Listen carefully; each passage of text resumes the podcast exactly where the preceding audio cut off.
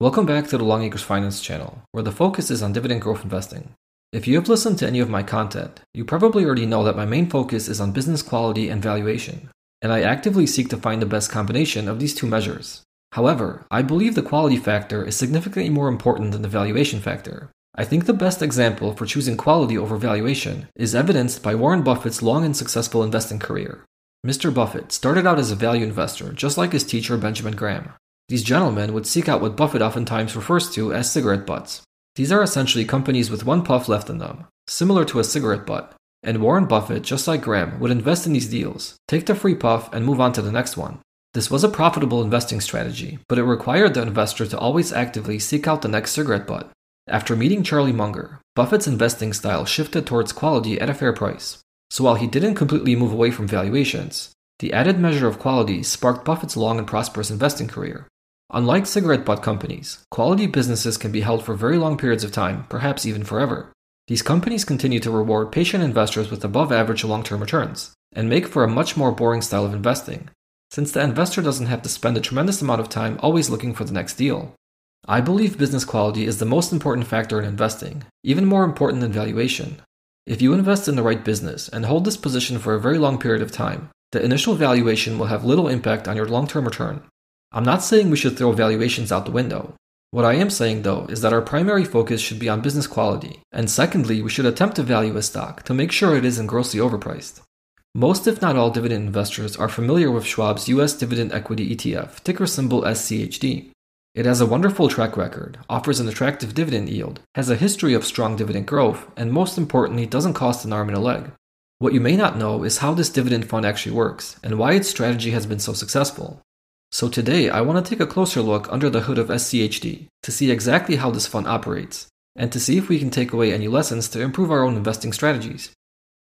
When you need mealtime inspiration, it's worth shopping Kroger, where you'll find over 30,000 mouthwatering choices that excite your inner foodie. And no matter what tasty choice you make, you'll enjoy our everyday low prices, plus extra ways to save, like digital coupons worth over $600 each week. You can also save up to $1 off per gallon at the pump with fuel points. More savings and more inspiring flavors make shopping Kroger worth it every time. Kroger, fresh for everyone. Fuel restrictions apply.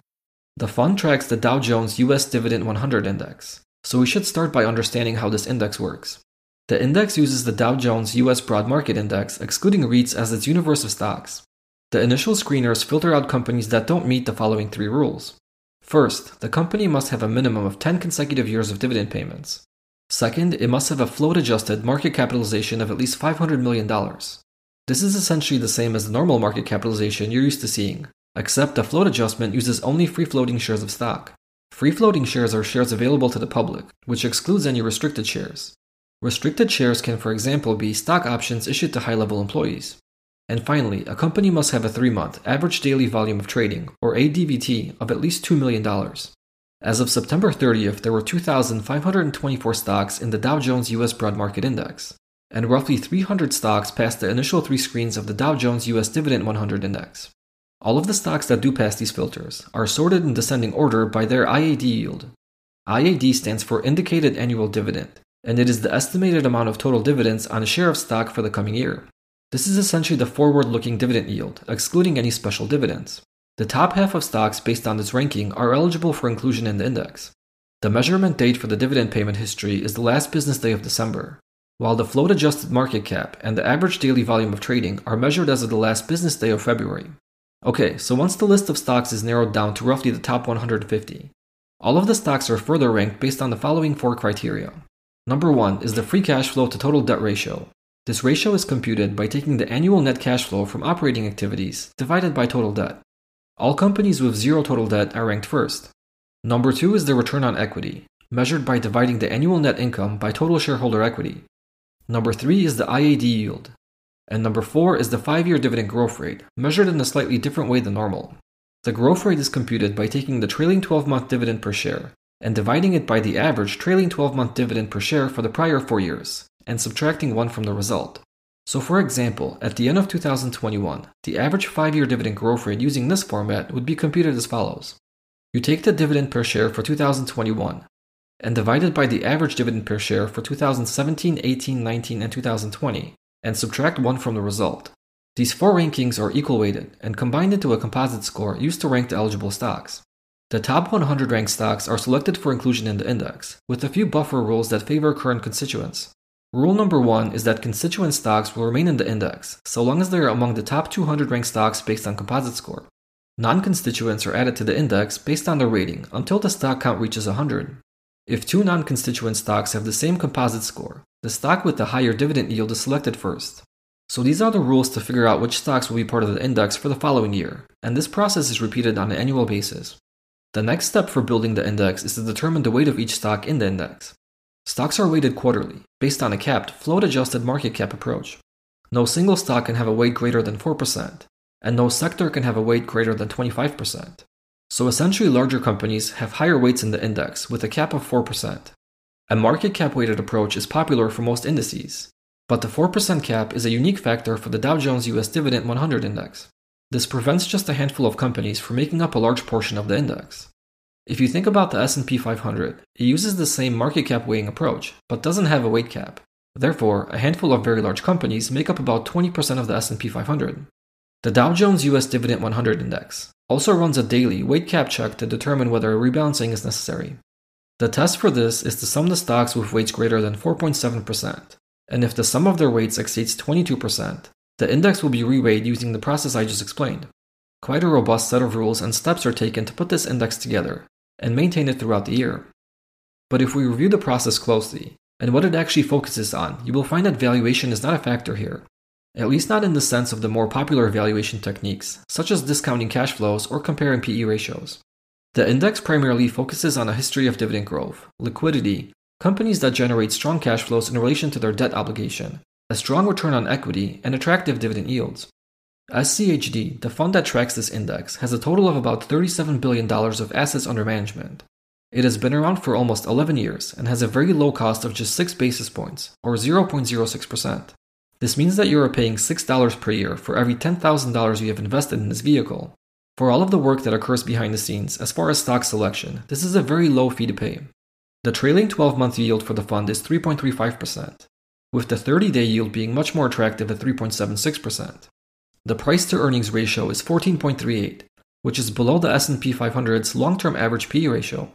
Since November of 2011, the fund has an average compounded annual growth rate of 12.52%, which is 61 basis points better than VTSAX, the total stock market fund from Vanguard. During this nearly 11-year time period, your original investment will multiply about 3.6 times. This means that the fund has doubled investors' money about every 5.75 years. If the fund could maintain this level of compounded growth, an investor could expect every $10,000 invested to grow to about $344,000 in 30 years.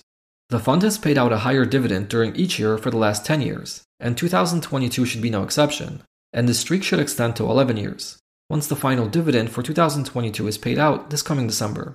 Long-term dividend growth has been excellent, with all compounded growth periods being above 10%. In 2017 and 2018, the fund did have subpar dividend growth rates of slightly less than 7%. However, in 2019, dividend growth came in at 19.79% and 17.64% the year after, more than making up for the two below-average years. Since 2012, the lowest dividend yield the fund traded for was 2.3%, with the highest being 4.37%. The average dividend yield offered by the fund has progressively gone up, from a low of 2.41% in 2012 to more than 3% recently. Investing in the fund at inception on October 20 of 2011, would give you a yield on cost of 9.75% today. Year-to-date through month-end September, the fund is down 15.68%, compared to a loss of 24.89% for VTSAX. The one caveat you may have with SCHD is the lack of exposure to REITs, which are not included in the index the fund tracks. Looking at the sector exposure, the fund is overweight to financial stocks, with industrials, information technology, consumer defensive, and healthcare stocks also having large allocations. However, the fund's exposure to information technology is below that of VTSAX. SCHD also has a very low allocation to materials and utilities. While SCHD looks better than VTSAX, both in terms of long-term total return and dividend yield, much of the outperformance is attributed to the last 2 years. If we compare the compounded annual growth rates for these two funds between November 2011 and December 2020, VTSAX wins with a compounded annual growth rate of 15.06% to SCHD's 13.95%. Therefore, I don't think it's fair to expect to outperform VTSAX with SCHD in the long run. Even extending the time period through year-end 2021 sees SCHD trail VTSAX in compounded annual growth rate by 64 basis points. But these two investment vehicles are unique and serve a different purpose. While VTSAX gives you very broad exposure to the total US stock market, SCHD is more focused on dividend income. I think SCHD is a perfect fund to use as a core holding in a dividend-oriented strategy, and it will be tough to build a portfolio of individual stocks that will outperform the fund in total return over a long period of time.